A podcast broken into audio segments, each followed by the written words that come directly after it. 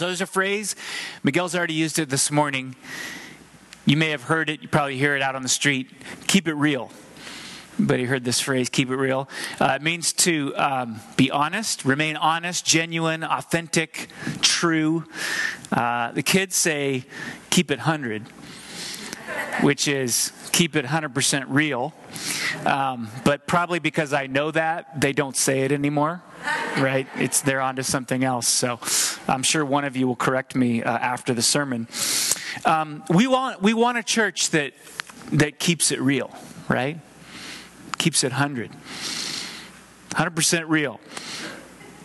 Um, our passage today, and that's my introduction. How was that? That was really quick, right? Um, because I want to give some time to some special guests that we have at the end of the sermon. And so um, our passage today is in, in Zechariah is about keeping it real, essentially about how we as a church keep it real. So, would you turn to chapter 7 in the book of Zechariah, and we will take a look there together. I'm going to go through it and do some glossing, sort of explain what's going on here. We're diving right in, and then afterwards we'll pull out some, actually, two cautions and one command that are going to help us keep it real. Okay, so Zechariah chapter 7, verse 1 says this In the fourth year of King Darius, the word of the Lord came to Zechariah on the fourth day of the ninth month, which is Chislev. And if you're interested, that's December of 518 BC. Remember that day? Um, in the case, uh, so this is two years into Zechariah's ministry and two years before the temple was completed. So, the background is this, and you will hopefully have gathered this as we've been talking about Zechariah. Um, the, the Israelites have returned from exile in Babylon, and they were there uh, finally sent, you know, because they had continued not to hold up their end of the covenant with God. And so um, he, in an effort to get their attention and to bring them ultimately back to himself, allowed them to experience um, this incredibly painful season in their communal life together where they were actually overrun by the nations around them and moved to another place, Babylon mostly. And, uh, and then they, after 70 years, they came back and they were to rebuild the society. They were to rebuild the walls and the city. And especially they were re- to rebuild the temple. And one of the key pieces we've been talking about throughout the course of our study in Zechariah is that the temple represents the presence of God in their midst. And, and that's really what it's about. It's about the presence of God in our midst. That, that's true for us individually as people and collectively together. So um, here they are, they're back, and they haven't been able to rebuild the temple. And so Zechariah comes on the scene really to encourage them to get going. And this is the connection with our current season uh, as a society where we are hopefully coming out of the pandemic. Uh, um, we always hold that statement lightly, right? But we, uh, we're gathering at least. We're here together, and um, some of you are still online. You're, you're thinking about coming and, and you're working that out. And we trust God's timing and all of that. But the thing that he wanted to do was to get them going. He felt a call from God to get them going, and God gave him visions to help make that happen. And so uh, it's similar to our situation, the situation that Israel is in. They needed to get going. He basically said to them very encouraging words throughout God is with us. Let's get going. God is with us. Let's get going. And that's the word for us as well as a community. So, verse 2. Now, the people of Bethel had sent Sharezer and Regem Melech and their men to entreat the favor of the Lord, saying to the priests of the house of the Lord of hosts and the prophets, Should I weep and abstain in the fifth month as I have done for so many years? So, delegation comes from the north, uh, from the kingdom, and uh, they are asking if they need to keep fasting. Uh, they've been doing this since the temple was destroyed. Since the Babylonians came in, the temple was destroyed. On that month every year, they'd been fasting to remember what had happened and fasting to have God reverse uh, what, what, had ha- what had taken place ultimately. So, they're continuing fast. Now, the temple is almost done being constructed. And so they come and they say, you know, do we need to keep fasting? Zechariah 4. This is Zechariah's response. Then the word of the Lord of hosts came to me, Zechariah Say to all the people of the land and the priests, when you fasted and mourned in the fifth month and in the seventh for these 70 years, was it for me that you fasted? So this is the Lord asking through Zechariah. Was it for me, the Lord says, that you fasted? And when you eat and when you drink, do you not eat for yourselves and drink for yourselves? Were not these the words that the Lord proclaimed by the former prophets when Jerusalem was inhabited and prosperous, with her cities around her, and the south and the lowland were inhabited? So Zechariah is speaking with prophetic knowledge here and asking them kind of a rhetorical question. He, he knows either supernaturally or because of data about them that we don't have explained to us in this text. He knows that their fasting was not to cultivate a hunger for God but uh, was out of a desire to get their own way, to get what they wanted. They were fasting so that the things in their lives would go in the way that they wanted them to go. So it's, it's, it's a critical difference. The difference between fasting for relationship with God, for presence, for knowledge, for intimacy with the Lord, versus fasting merely so that something that you would want to have happen would happen. Hold on to that. We'll come back to that a little bit later. Verse 8 And the word of the Lord came to Zechariah, saying, Thus says the Lord of hosts, render true judgments. And if you're underlining things in your Bible, this would be one of the, the verses you want to underline. This is sort of where we're landing today. Thus says the Lord of hosts, render true judgments, show kindness and mercy to one another. Do not oppress the widow, the fatherless, the sojourner, or the poor, and let none of you devise evil against another in your heart.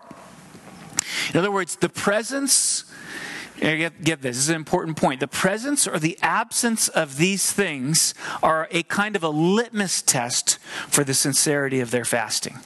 This is not the only place. We see this in Isaiah as well. In fact, we did a series on biblical justice in March of 2017, and I want to refer you back to that because there we kind of we get into the definitions of things a little bit more, and we talk about fasting uh, there from from Isaiah. But this point that these these actions um, are a kind of a litmus test for the sincerity of their spiritual practices. We'll come back to that. Uh, if you really want to, if you really want God, he's saying you, you, you want to care for the marginalized too, because that's what God wants.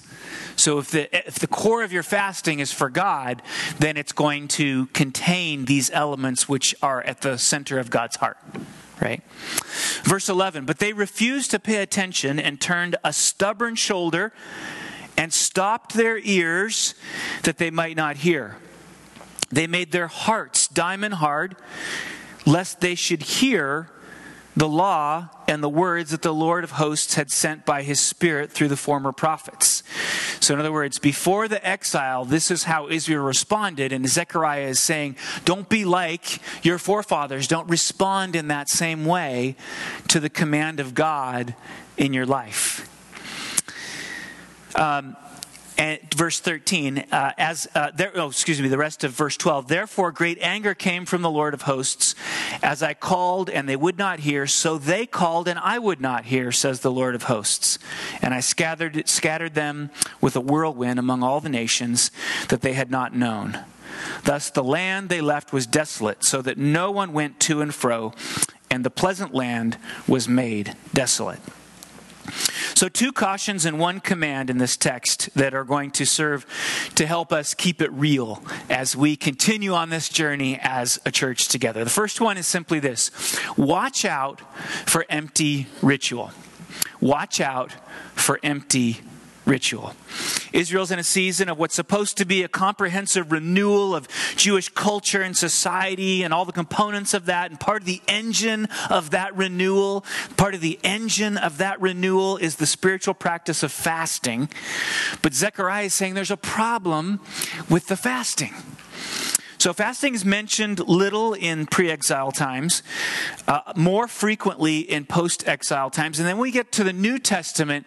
Of course, Jesus models fasting in a powerful way, and he also commands the disciples, he assumes the disciples will be fasting, and he gives them instruction on how to fast. So, it's almost like throughout, um, throughout the scripture, there's this growing sort of importance of fasting as a spiritual practice. So when fasting's done properly, it's, it's good. This isn't a knock against fasting from Zechariah. It can be remarkably helpful. For me personally, fasting has been a lifeline, both for my personal life and for ministry. And I, I have stepped out of fasting in the last while, uh, almost as if, you know, feeling spirit led to take a break. Uh, but this last week, I stepped back into it um, and was reminded of what a powerful spiritual practice fasting can be to draw one closer to the Lord. I also noticed how out of practice I was in it and how uncomfortable it was because I, I hadn't been doing it on a regular basis. Comfortable and uncomfortable at the same time, right? Comfortable in the way it draws you close to the Lord, uncomfortable because of the physical element, which is, which is sort of the point.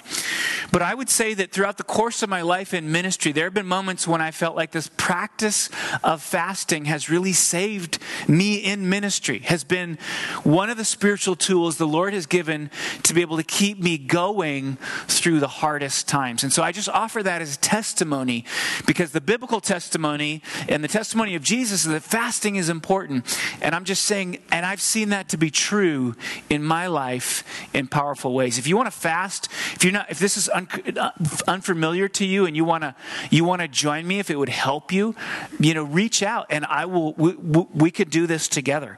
Um, so I, I, sort of, I, I don't make huge plans about when I'm going to do it, but it is and has been a regular part of my life and would love to share that. We're going to actually call a church wide fast on Good Friday, which is something we've done traditionally.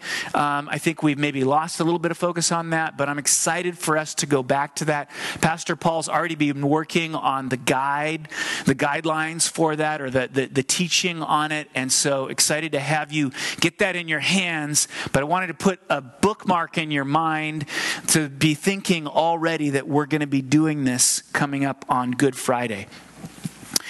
Now, fasting, a little bit more about fasting. Um, it's common, somewhat common, to fast for specific things. We see that in various places in Scripture.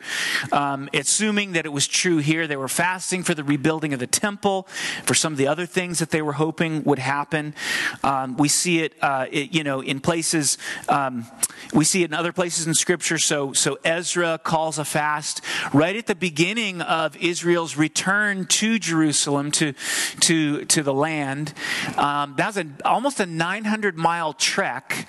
And so they called a fast for protection as they would be making that journey back to the promised land after the exile was over. Paul and Barnabas fasted for the, fasted for the elders of the churches that they had established. Uh, in Judges, the Israelites fast for victory in battle. So, um, so it's appropriate to fast for specific things to take place in our lives. But here's the thing, and this is sort of the message that comes out of this text in, in a powerful way. Um, if the thing you are fasting for becomes more important than the person you are fasting to, then it has become empty ritual. That's the point. If the thing that you are fasting for becomes more important than the person you are fasting to, then it has become empty ritual.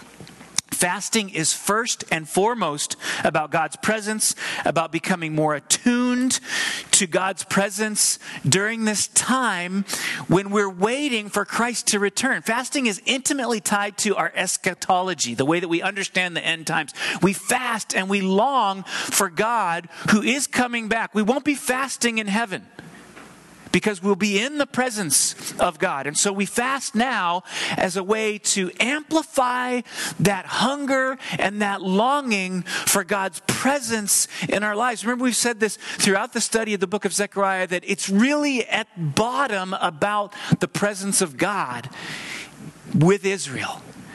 And that's what's core to our lives as well. And fasting is this beautiful spiritual practice to be able to draw us in.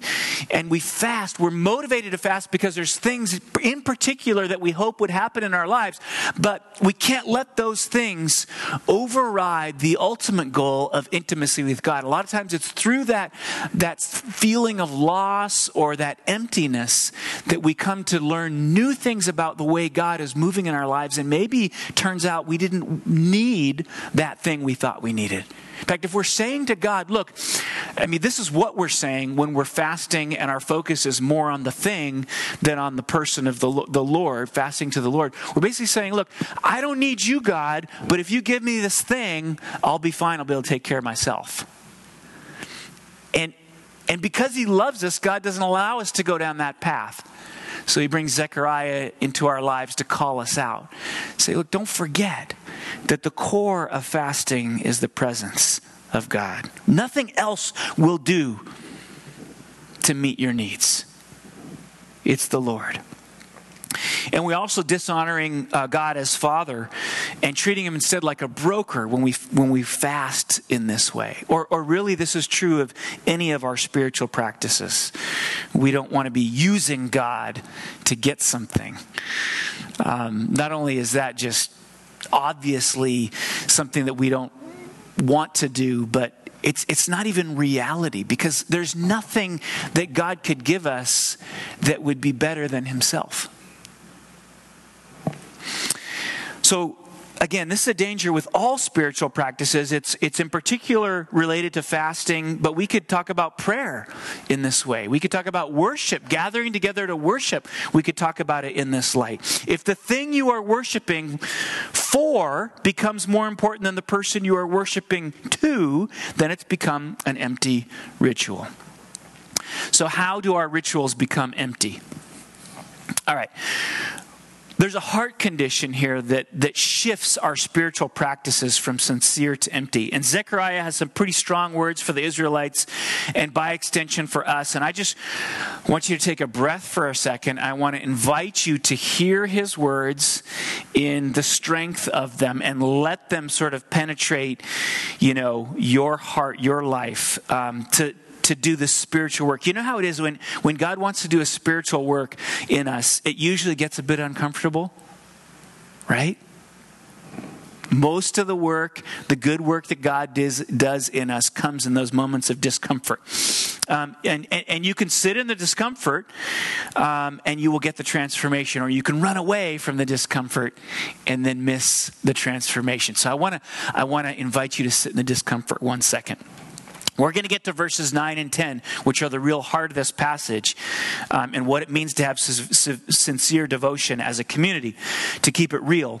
But before we, we talk about verses 9 and 10, we have to do a little bit of heart spade work, deep churning work, uh, turning over the soil, so uh, that we can hear what the Lord is saying in verses 9 and 10 because otherwise they will bounce off us, right? We have the Teflon kind of shell, and verses 9 and 10 will bounce off us. So we got to go logically forward to verses 11 and 13. They happen later, but logically they precede verses 9 and 10. The Israelites, before the exile, had this listening problem. This is where the heart condition is. They had a listening problem. So Zechariah reminds them, and now he's telling the Israelites after the exile, he says, Don't be like the ones before the exile who had the listening problem. And he's telling us sitting here this morning as well don't be like the Israelites before the exile and have a listening problem. Verse 11, but they refused to pay attention and turned a stubborn shoulder. I, I picture a stubborn shoulder kind of like this, but maybe it's, it's like this right? A stubborn shoulder. And they stopped their ears. I, you know, we, we often use, we don't usually do this literally. We just sort of do this, right? Stopping our ears. We're not listening that they might not hear. They made their hearts diamond hard, lest they should hear the law and the words of the Lord of hosts had sent by his Spirit through the former prophets. Therefore, great anger came from the Lord of hosts as I call as I called, and they would not hear, so they called, and I would not hear, says the Lord of hosts. I can't think of many times in the scripture when there are the biblical writer piles up three images like this, one on top of the other. Let's let's call them out. Stubborn shoulder, stopped ears, you know, and diamond hard heart. I don't know how to express that. It's inside, but you know it when you feel it. Zechariah is asking you today do you have a stubborn shoulder? Do you have a stopped ear? Do you have a diamond hard heart? Are there things God has asked you to do that you're not currently doing because you're not listening, because you're not hearing? Well, the answer to that question is what? Are there things you're, you're not doing because you're not listening to the Lord? What's the answer to that question? Yes. right? Absolutely. Absolutely. And this is why we need to turn the page over to the New Testament. Because everything the, that occurs in the New Testament is, is, is, is to create a new covenant to address this problem of our inability to hear the Word of God, to hear the command of God, and to live it out. So, in the pages of the New Testament, we find this incredible story unfolding. Jesus, God in the flesh, coming to us, He rains down on us this undeserved grace, even in the midst of our hard heartedness. But also because He loves us, He doesn't want us to remain as we are. So He's come and inhabited all the qualities that we're supposed to have, and He's wrapped them in this unconditional love in Jesus Christ. And the true inner transformation comes when we unwrap that gift of grace and meditating on the extent of God's love for us in Christ.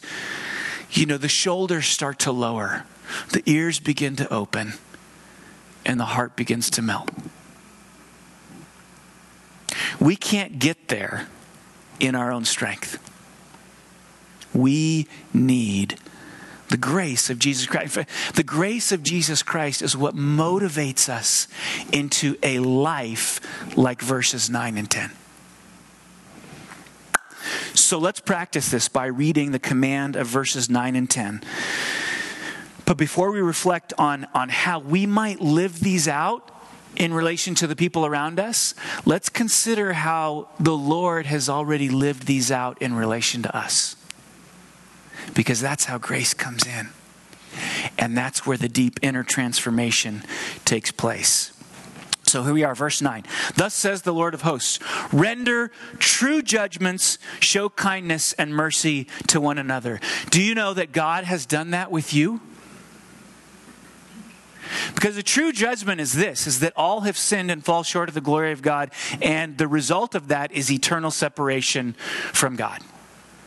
That's true judgment right there. That's justice. But God, taking on flesh, stepped into the world. Jesus Christ goes to the cross, offers himself atoning sacrifice for sin. And then there we have the second part of the verse show kindness and mercy to one another. It never ceases to amaze me that in one simple act, God was able to bring together justice and mercy in such perfection and apply it to our lives. That when we needed we needed to be made righteous, we needed to be justified before God, Jesus was willing to do what needed to be done to make that possible on the cross. And thereby allow us to stand in mercy, to be forgiven, to be freed. And that is the quintessential act of kindness, of showing kindness. God, in His grace, has shown kindness towards us in mercy. And then it says, Do not oppress the widow, the fatherless. Uh, who are the widow and the fatherless? They're, they're those who are without protection. And that's us. First of all, that's us. That we in our sins, stand without protection. And we need one greater than us to come alongside and cover us. And that's what Jesus does. The sojourner. We were without a home apart from Christ. The poor. We had no hope apart from Christ. We had no eternal wealth or riches or significance. And then this last part let none of you devise evil against another in your heart. I am drawn to that moment in the Garden of Eden. We think about how did Jesus live out this part of the verse in the garden, there he prayed that powerful prayer. He said, You know, Lord, if it be possible, take this cup from me, but not your will, not my will, your will be done. So, in other words, the opposite of devising evil against another is to devise a way for their good. And there's Jesus in the garden praying to the Father, and together they have devised a way to bless you and to bless me in an eternal way.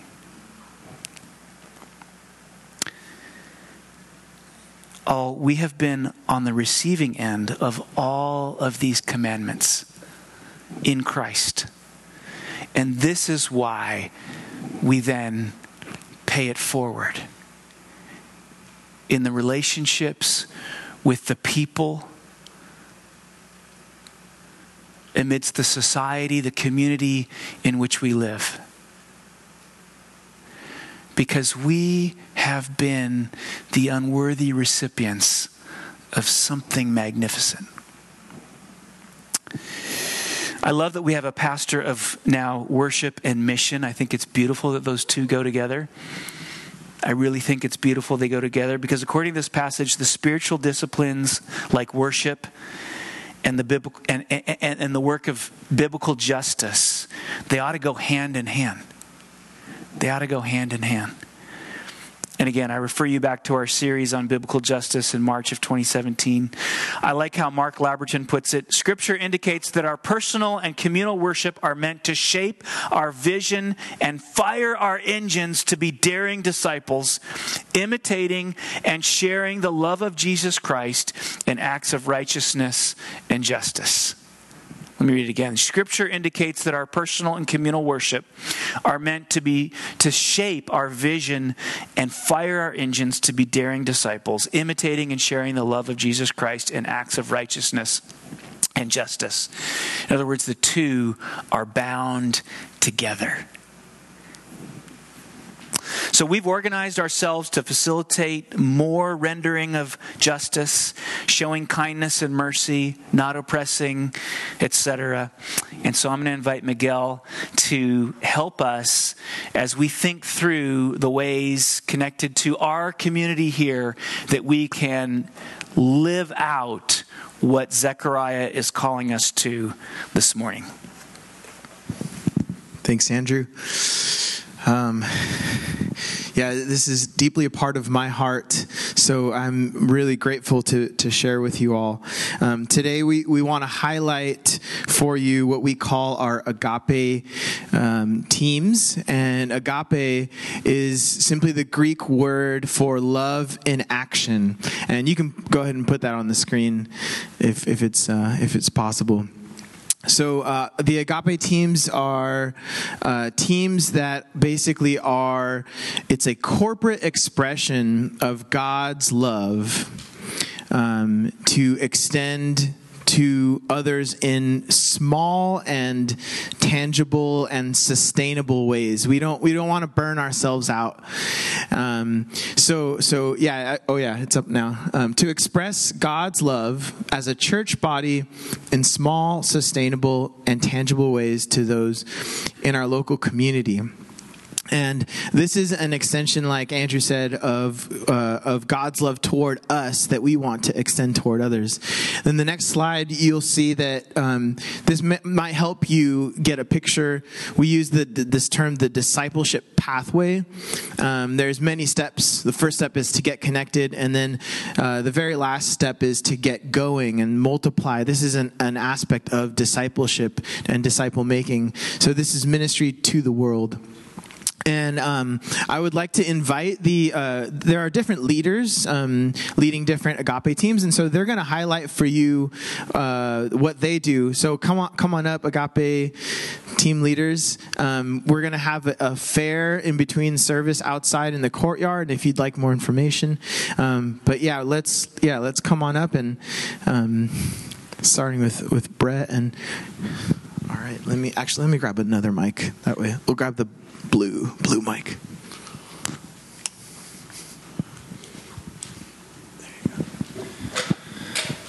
All right, good morning, everyone. Um, my name is Brett, and I'm going to talk to you um, about Alpha. So, who can I get a show of hands? Who's heard of, of Alpha? All right, we got quite a few. It's a wonderful ministry based uh, in England. It started in England uh, many years ago, and it's actually gone worldwide. And uh, Alpha is a, it's really uh, just a wonderful resource to um, facilitate discussions of exploring faith um, with friends, neighbors, and folks who might not otherwise, uh, you know, come to church. And what it what it really is is it there's a series of uh, fun and impactful, engaging video sessions uh, that kind of journey through the basics of of the Christian faith, and it's really a, a great way to invite, invite invite folks to kind of sit with you and have wonderful discussions about Christianity and just about any any topics related to that. And it allows you to do just it's an easy way to do life on life with with people in a in a faith context. And I really want to encourage you to to stop by the table um, out there to, to discuss more about it. I've been doing it um, uh, with my, my, wife and I had led a, a couple, a young couple, uh, a while back through Alpha, and it was just an awesome experience with them. And they we, we were able to um, just really uh, build relationships with them and just uh, teach and impart uh, to them just a love of the gospel and of God. And we were able to settle them uh, kind of in a, in a, local community church as a result of that. And it's been it's been awesome. So. Um, yeah, please check us out. We'll be there. Uh, and if you have questions, the idea here is we're going to work with you uh, with your neighbors and friends to find out the best way that we can we can help you um, either run an alpha uh, yourself. Uh, it's very easy, um, or possibly even host host an alpha here um, to to help you get going. So we want to understand the context that you're coming from and partner with you uh, to help that. So if you're interested, love to chat with you. Thanks, Brett. This is Jody. You may know Jody. Good morning. I love Alpha.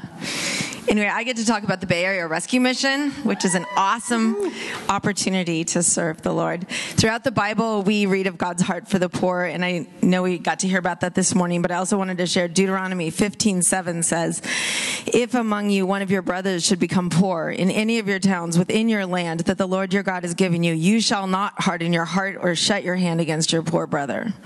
So the motto of the Bay Area Rescue Mission is changing lives for a brighter tomorrow. Some of their ministries include providing meals, safe shelter, and a life transformation program. They also have a food pantry distribution. They provide transitional living and community outreach. We are blessed to have an amazing, through the roof, amazing staff member as part of our Solano family. Rose Berlin over there, yeah, Rose, Rose Russell. Um, there are lots of ways that Solano has had the privilege of partnering with the Bay Area Rescue Mission, like coming alongside members of the program and staff for a two hour time of worship and fellowship once a month on a Saturday evening. We got to do that last night. Our first Saturday evening there was worship and sharing and fellowship over games and art, and that was in early December. Um, and it left all of our Solano family who volunteered feeling encouraged, joyful, and totally blessed by the time we spent there. Furthermore, longtime staff member Marshall Wilburn, who works as a volunteer services manager, told me after our time there this past December, here's her quote Solano displayed what we desire and need more churches to do. Their love for the Lord, and the least of these was refreshing and a blessing. They really connected with the residents and made them feel seen and loved. Many of the residents kept asking when they would come back again because they enjoyed the fellowship and presence of God that Solano brought with them. Bay Area Rescue Mission could not accomplish the vital work we do without faithful, committed, and consistent partners like Solano.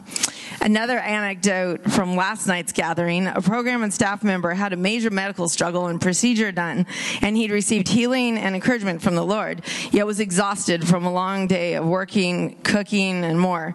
He received more healing and love from the Lord when Lauren Fitterer came up with the jewelry art project, which helped memorialize what this dear brother had been through and God's faithfulness to him. It was wonderful just to watch how loving and encouraging she was.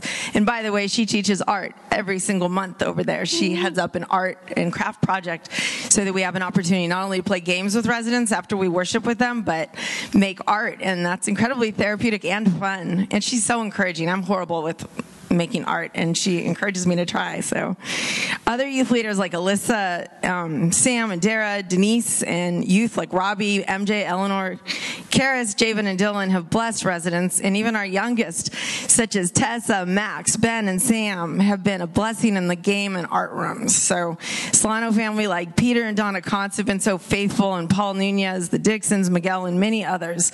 They've been such a blessing to people there. So, join us. And I know that God will use and bless each of you if you come and you're a part of this. I encourage you to come and sign up for Saturday night.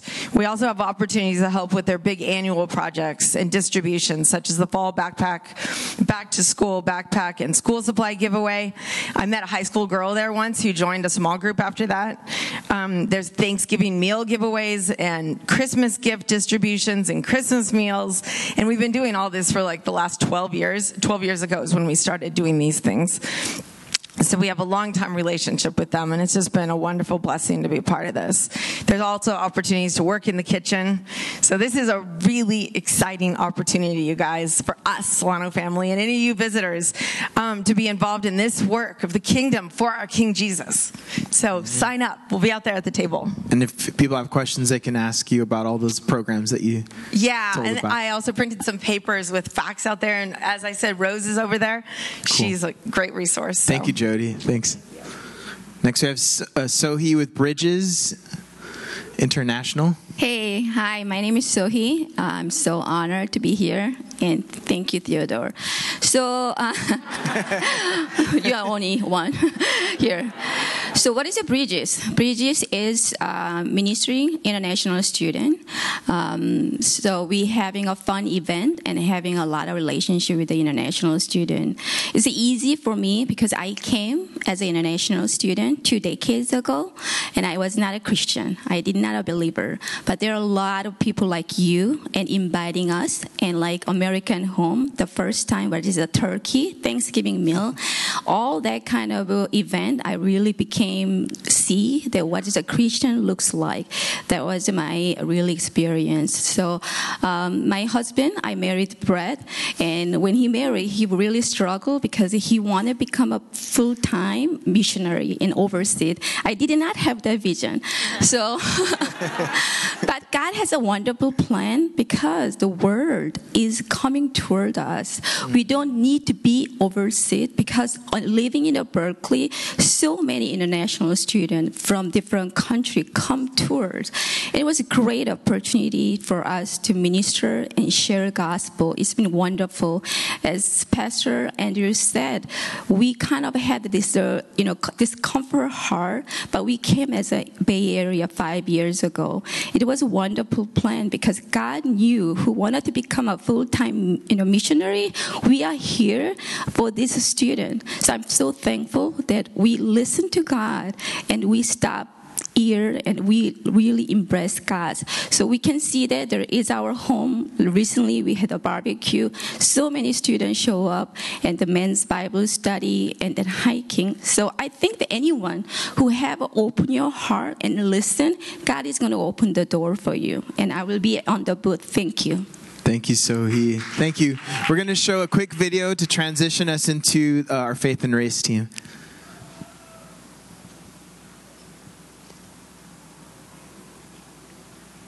We're encouraging our people to be a disciple of Christ, not being at church only, but serving the community in different capacities. You have to be able to rally around the gospel with other people. There's no Lone Ranger Christians. You don't just live in a house, you live in a neighborhood. When we get to heaven, it's going to be people of all different languages and tongues, and you know, we want to be a preview of what's going to happen in, in heaven. Because this is a group of Christians and churches who take the Bible seriously, take the mission of the church seriously, and believe in reaching all peoples.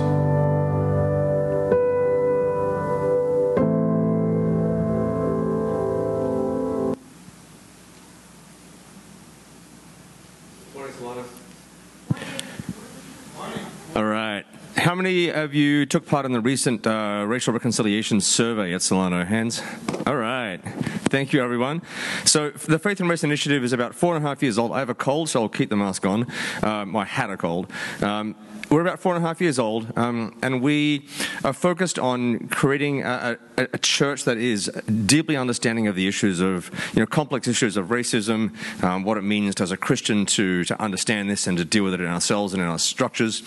And so we have been doing a number of activities over the years, um, from book clubs and movie nights, um, uh, gospel academies, a, a, number of different events to help grow our understanding individually. Uh, we've run Be the Bridge workshops, different events to help us grow and understand how we as Christians can can tackle complex issues like racism um, and what it means in our society. And so, um, next slide.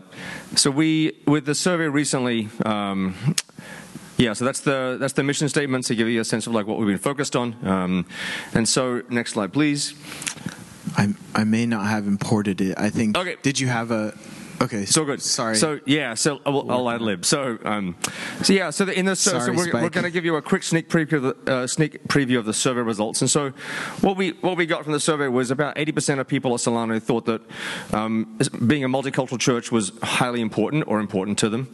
Around 80% of people believe that it was important that we consider the work of racial, racial reconciliation as a church, and that was really encouraging. About 42% of people thought that people of color were able to thrive at Solano, and you know there's room for improvement there, obviously. So there's work that we can do, and so there was there was some really good feedback from you all. We really appreciate your insights um, and the things that you thought were valuable. Um, and we want to take that work forward. And so Violet has a couple of suggestions about things that you can be doing, um, ways you can get involved with Faith and Race. All right. Well, there were some really great ideas on the survey for, um, and just some that come to my mind for, for next steps are like more discussion opportunities, more reading opportunities, uh, multicultural speakers, or even um, different ways that we could partner with um, other groups or churches that are already doing work in these areas um, around us. So I just want to ask you if you have ideas, if you have things that you want to see happen, a book that you think people should read and you'd want to help co lead a book club, or um, a movie you think that we should watch and discuss together as a community, please come to the table and um, yeah, come talk to us and sign up and, and share those ideas. Um, and we can work together to move uh, forward in this way as a community. So, yeah. Thank you, Violet and Spike. Now we have uh, Emily with Foster the City. Yes. Uh, my name is Emily Tyler, and I'm currently serving as Solano's advocate with Foster the City, which means I get to help be a voice and inform the church and get them connected with Foster the City's resources. And we're going to start with a little video. Crisis. There are more kids entering foster care than there are families ready to care for them. Each of these kids has a name and a story, and every story matters to God. We are called to enter into their stories just as Jesus entered ours, welcoming us as his beloved children. Foster the City is a coalition of churches committed to providing a loving home for every child, and there is a role for everyone. Learn more at fosterthecity.org. Yeah, so those facts are uh, heavy and heartfelt of knowing that there are so many children that aren't currently in a stable home. But the encouraging thing is, is that our God is sovereign and that we are called to step up and to step forward. And Foster the City is made that very accessible by providing clear roles and resources for people to be able to step into foster care. Uh, that looks like a couple things of the first thing you think of foster families, so of having children into your home and being that stable environment for them to come into. But there's so many roles that can come around that as well, and they call them fo- or support friends. This can be giving time, helping with babysitting, giving resources, or just being someone who gets resources together for foster families. This also looks like financial partners. This could be a one time donation or supporting monthly uh, to help a singular family or giving to funds that can be pulled together. Uh, all of this information is uh, organized and led through Foster the City. And as an advocate, I get to tell you about it, as well as to help lead you if you're interested in stepping into any of those positions. And I'll be with all these lovely people out uh, in the, I was about to say lobby, out outside to give you some more information if you're interested. Thank you, Emily. And then finally, we have Sarah, and she's going to introduce what she does. Hi, I'm Sarah. Um, I've been kind of supporting Agape teams for the last few years, and um, I'm just here as like a general support and encouragement to all of the Agape teams. I love to see um, all of the events that you hold for the church and the ways for us to get connected to serving opportunities together. Um, so, and also to anyone else who has ideas for Agape teams um, that you'd like to see, um, I'm more than happy to help you make that a reality. Um, so, yeah, and yeah, that's just what I'm here for. Yeah. So thank you so much. Let, can I? Should I pray for? Yeah. Okay. Let's pray for our teams. And if you're interested, we'll, we'll be in the courtyard, ready to talk to you. Uh, Father, thank you so much for this reminder in Zechariah that you care, God, for um, the sojourner, Lord, the international students. God, you care for uh, those who have fallen into poverty. You care for the orphan and the widow. Um, and so, God, we just pray that um, by your Spirit, Lord, that you would help Solano Church um, to have this be a part of our DNA, God, as it's been small in the past. We pray that you would blossom it, Lord, into an amazing work um, that uh, that we are marked by, God, because it is your heart, Lord, and help help that to fuel like the you know this quote from Mark Labberton, help that to fuel our worship on Sundays, God, and sort of have this like two two. Um, two step process of, of Christian life where we come and worship you and then we express that love and gratitude through our service. So bless these leaders, God. Bless those who are going to step into the ministries, Lord. And if anybody, um, you know, that you are speaking to to, to help, um, you know, help these leaders, God. Um, I just pray that, yeah, that action would be taken, prayer would uh, happen, and and that you would build your church, God. And we are, are excited to be partners with you in it. And we pray these things in the name of Jesus. Amen. Thanks. Thanks, Agape teams.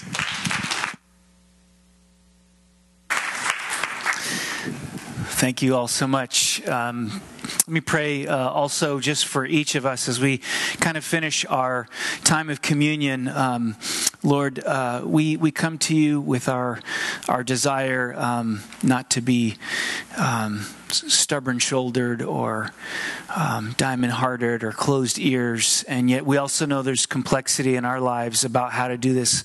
Sometimes we let the complexity keep us from doing anything. And so uh, I pray, Lord, that you would help us to sort through that, that you would, you would um, lead us and guide us on that path.